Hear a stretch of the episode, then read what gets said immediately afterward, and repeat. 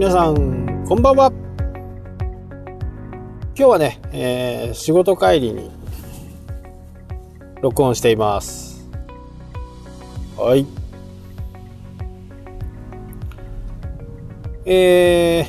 私のね、えー、またね、サイ、ホームページのことじゃないんで。はい、皆さん、こんばんは。今日もね、え車の中からお話をしています。今日はですね、えー、仕事帰りに録音をしています。で、えー、帰る前にね、え定期的にね、はい、皆さんこんばんは。え今日もね、車の中からの録音になります。で、今日は、帰るね、車の中での収録で、定期的に私がこう、やっていることの一つとしてですね、休みの日？休みの日は何をしているか。まあ、どこにもね、出かける用事がなかった時は、大抵は水槽のお掃除をしています。うちにはですね水槽が123今ね8個ぐらいあるんですかね。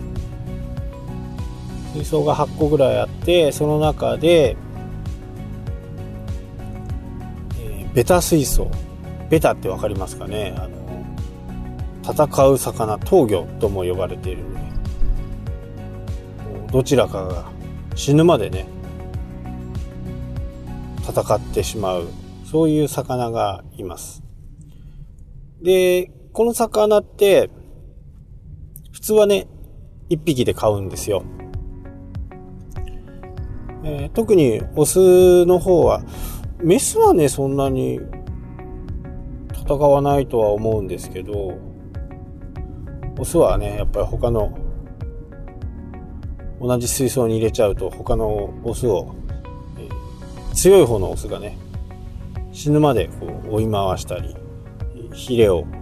食いちぎったりする結構獰猛と言われている魚な、あまあ、熱帯魚なんですけどね。ただ、うちは、あのー結構大きな水槽なんですけどそれは。90センチの60センチ60センチで結構ゆったりした水槽の中で多分今ね30匹ぐらいいるのかな。でも混遊です。男の子も女の子も一緒にこう入っている。生まれた時からねあのうちで自宅でね繁殖をして、それが大きくなっていってもうそろそろね、えー、その今育ったベタちゃんが多分、えー、もうそろそろ繁殖できるぐらいまで成長したんでまたね繁殖にチャレンジしてみようかなと。結構大変なんですよね小さい時は。餌もままならないんであんまり食べないんでね。それがね混遊で全然仲はいいんですよね、まあ、兄弟のせいなのかわからないですけどね。まあたまにはね追い回したりしてますけど水槽がやっぱり結構な大きさなんでねあの逃げれるところもあって、えー、水草とかもね入れてるんでそういう影に入って隠れるみたいな感じなんでしょうかね。あとは、えー、グッピーですね。グッピーも、ちょっと変わったグッピーで、フルレッドっていう、全部がね、赤いやつで、結構かっこいいんですよね。あとは、えー、ドイツタキシードっていうやつですかね。それも、こう、固有のね、もので、これはね、ちょっとなんか、勢いで買っちゃったみたいな感じで、今はね、4世代、5世代ぐらいまでいるのかな。と、あと、エビちゃん、エビちゃん水槽があってね。エビちゃん水槽はね、本当に掃除あんまりしないんですけど、年3回ぐらい。まあ、本来だったらもっとしなきゃダメなのかもしれないですけどね。あのー、3回ぐらいで、えー、元気にね、子供を産んで、楽しくやってるようですよ。で、グッピーは、えー、たまにね、こう、形のいいやつは、近所の熱帯魚ショップにね、持って行って、まあ、買ってもらったりしたりします。まあ、職業にはね、なかなかならないとは思うんですけど、自分のこうこのオスとこのメスを掛け合わせるとこのくらいヒレがかっこよくなるかなとかそういうようなね、えー、楽しみを持って繁殖をしています。まあベタはねちょっと難しいですね。やっぱ本当に相性もあるんで一応ベタベタちゃんたちをね、えー繁殖させようと思うと、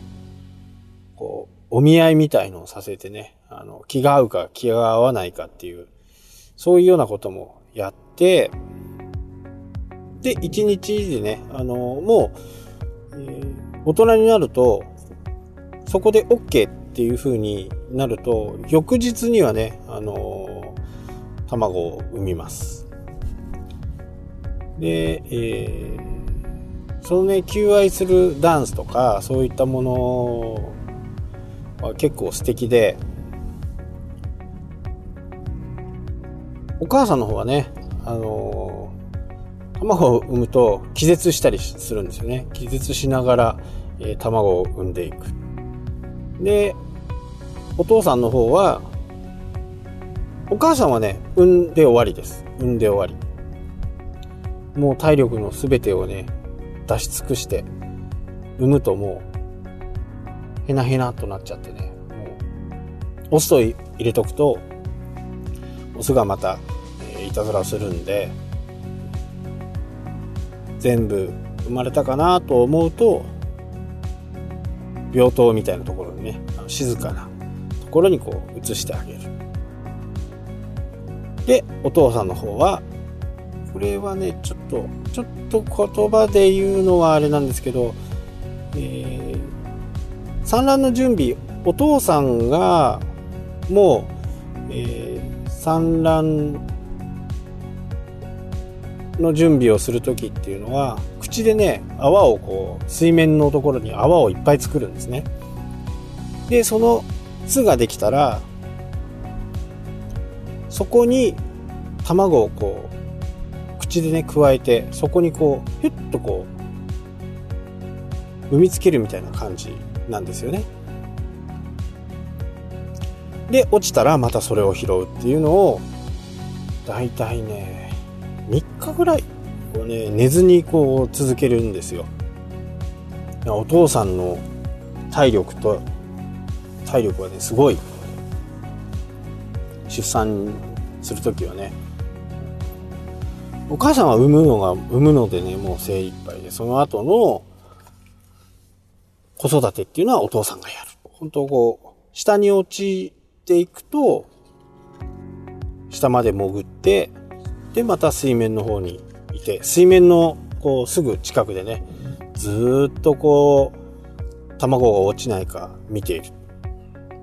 まあ、そんなのを見てるとね、あの、愛おしくなっちゃいますよね。で魚って多分僕は毎日見てるんでね、あの、よくわかるんですけど、やっぱり顔が違うんですよね。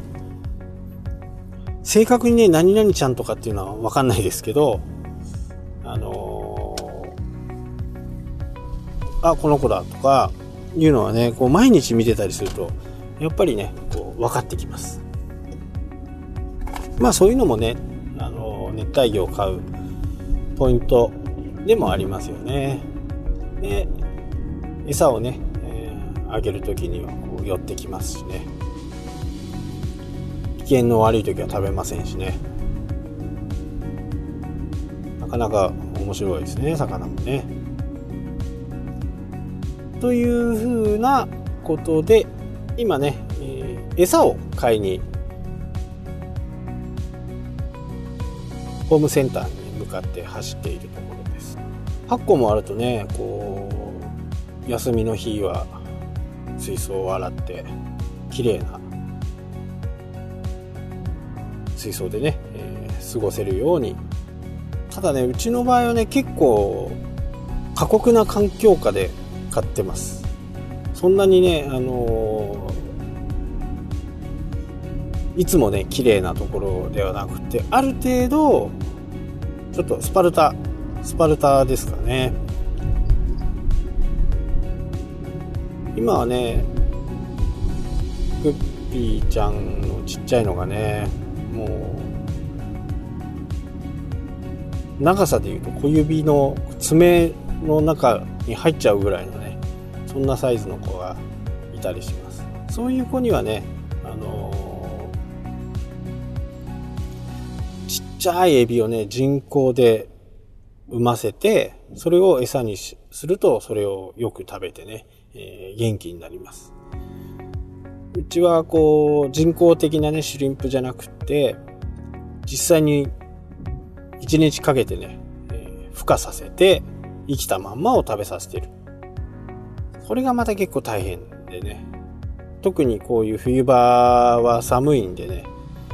25度ぐらいにこう水温を保ってあげないと孵化しないんででもそれを食べた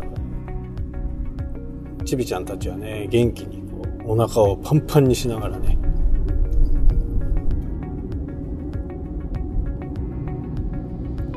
餌もね毎日やらないんですよね。1, 2日に1回ぐらい。2日に1回ぐらいでお腹いっぱい食べてもらうっていうようなスタイル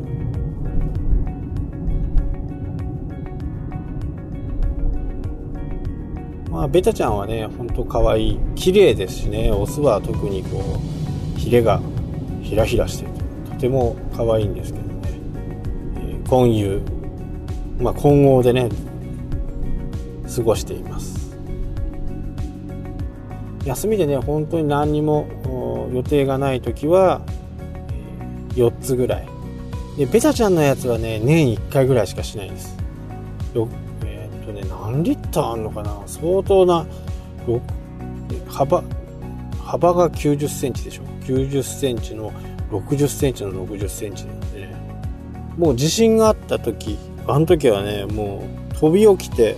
まず水槽を押さえてあれが漏れちゃうともう大変なことになるんで水槽を押さえてで地震が来てる時はね水をちょっと減らして水がバシャバシャなりましたからねあの時は。そんなこともやっています。で水の音を聞いてるとねやっぱりこう心が落ち着くっていうか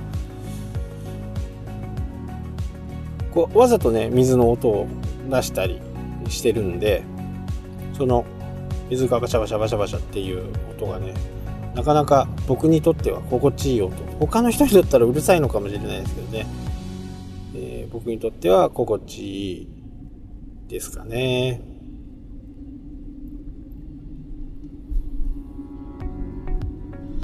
で、ね、熱帯魚とかもねいろんな種類があってもう皆さんももしかしたら買ってるかもしれないですけどまあ何でもね、えー、子供を産んでその子供を大きくするっていうのが、まあ、一つの楽しみであとはねそれをちょっと上に行くと自分の好きな個体ヒレの大きさとか形。で色を出すために餌を選んであげたりとかね。まあそんなことをしてね、えー、普通の日は普通の休みの日は過ごしています。まあウェブとかねえー、今ねその前から言ってたアンカーの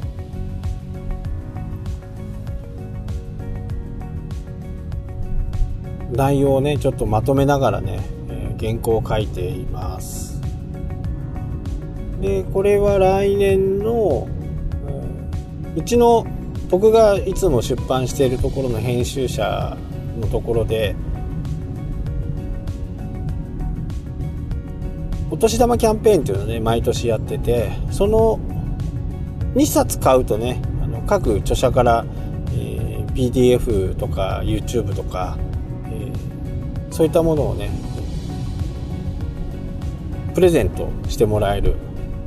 企画があってそこにこう間に合わすようにね原稿を書いてますけどね。ただ本当にねこれをこうみんながやってもらうとねポッドキャストの全体が盛り上がるんででも私としてはね進めたいコンテンツの一つですよね。でなぜかね気軽にできるっていうことと今日はね、えー、マイクを2本つけて今ね放送していますま、車の中で僕の場合は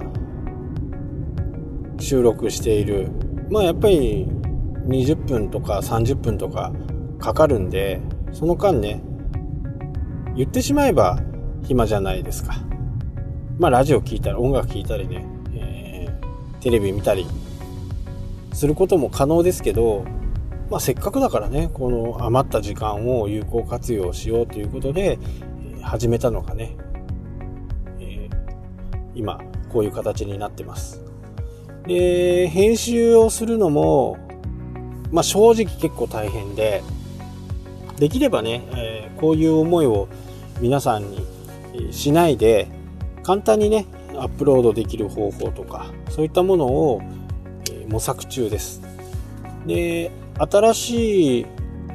マイクもまた、えー、購入して、毎週のようにマイクが来ます。で、そこのマイクを自分でね確かめてどっちがいいかっていうのをねやってみようと、まあ、日々ねやってて完成形が、まあ、いつの日かできるんではないかなそれはもう皆さんお楽しみにしてほしいなとは思いますけど。で今日このあとね、えー、もう一本こう翌日この放送の次の日のためにちょっとね本格的なマイクが1本あってそれはちょっと試してみたいなと思ってましてそれはね車の中じゃなくて、えー、うちのねあの誰もいなくなった事務所の静かなところでね、えー、せっかくいいマイクなんで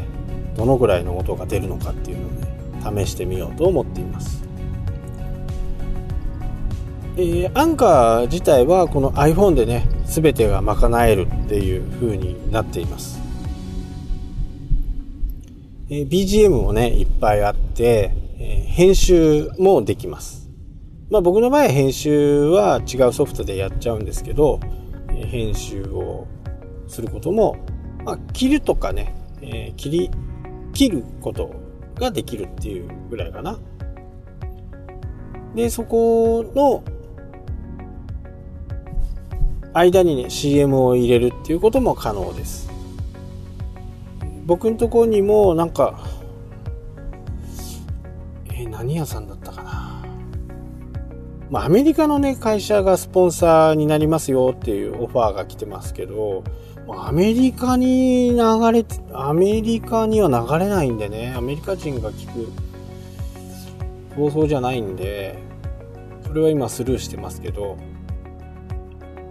まあ広告出さ、出し、出します。私がスポンサーですっていうのね、メールで飛んでくるんですね。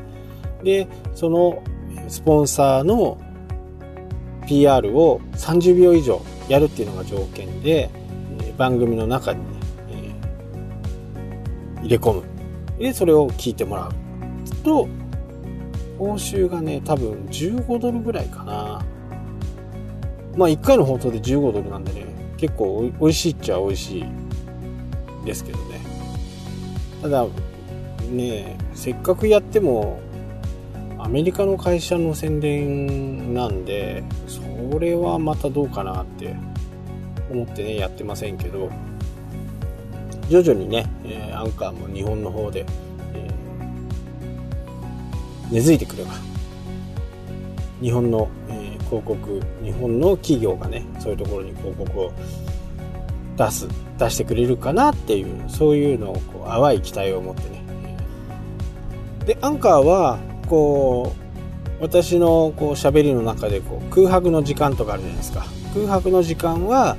えー、バックグラウンドミュージックがね、ギューンとこうボリュームが上がって、喋ってる時にはボリュームが下がるみたいなものもね、全部自動でやってくれるんですよね。これ結構ね、かゆいところに手が届くようなアプリなんですけど、基本 iPhone で僕はやって、iPhone 中心にお話をしてますけど、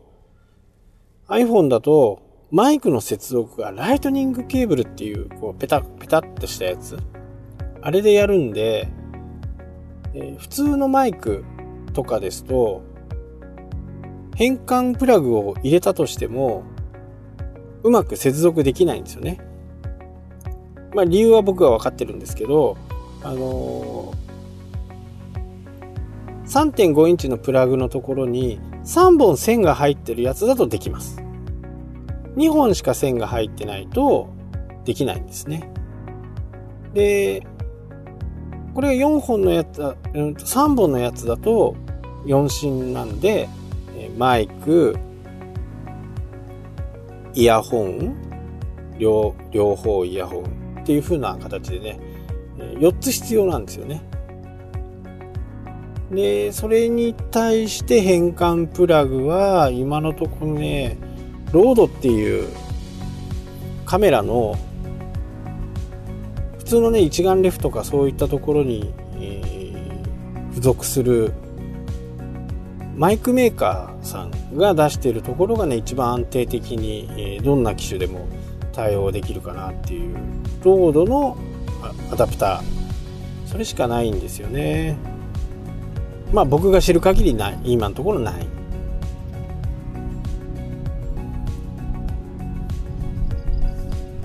ただそれじゃない方法もねあのー、ライトニングケーブルでこういうリベリアマイクって言ってこうピンマイクのやつもあるんですけどちょっと微妙にね音質があんまり良くないんで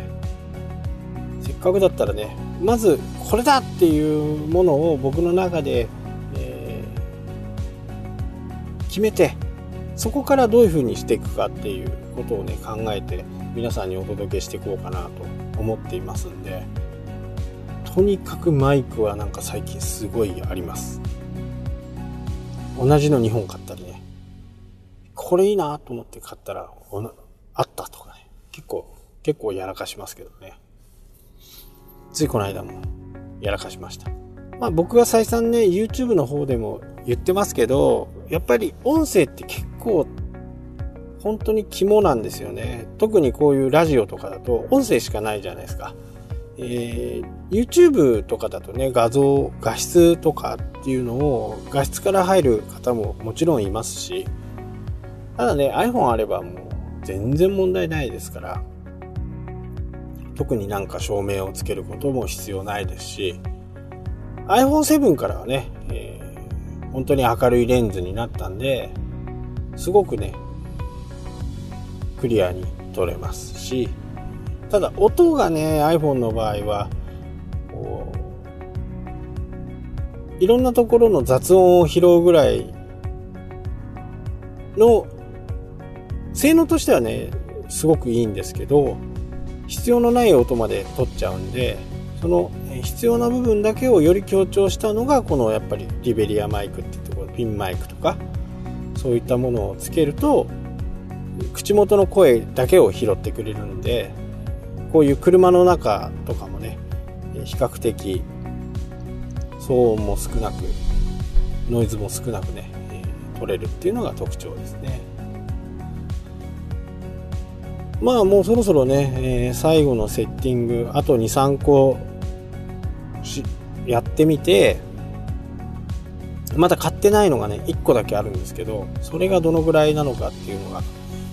もしかするとね、もう、あのー、今ある中で、のが最高かもしれないですけど、ちょっとね、探求心を持って、えー、やっていますんで、そんなのが完成すればね、必ずここの場でお知らせしますしやっぱこう気軽にできるポッドキャストっていうのを目指してね日々やっています。はい。今日はね、えー、熱帯魚の話からマイクの話までね。北海道もねやっぱりもう雪が札幌？札幌も雪がね降ったり止んだりでなかなか撮影にもね、新しいカメラとかレンズとかあるんですけどね、なかなか撮影にも行けない状態で。まクリスマス前の連休を使ってね、どっか行こうかなとは、えー、思っています。まあ、ガシガシとってね、えー、そうそう、あの、ジュエリーアイス、ジュエリーアイスはね、今年行きます。必ず行きます。取れるかどうかはわからないですけど、えー、1月に入らないとね、そう冷え込まないんで、えー、ジュエリーアイスはね、今からこう予定しています。もういいか、ね、レンズが手に入ったんでね、えー、バシッと撮りたいなと俗に言うね 8K が撮れるぐらいの、カメラのスペックなんでとっても楽しみなんですけどね。あとはもうその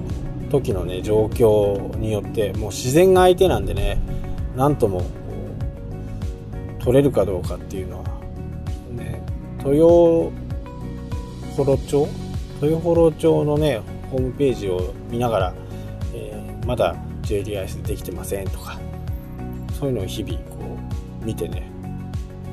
もうそろそろねできてんじゃないかなとは思うんですけどね。最近冷え込んでますんで。ただやっぱり綺麗なものはねやっぱり1月2月じゃないと、できないのかな。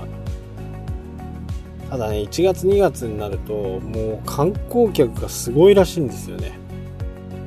まあ僕もその一人ですけど。まあやっぱり人がやっぱり多いとね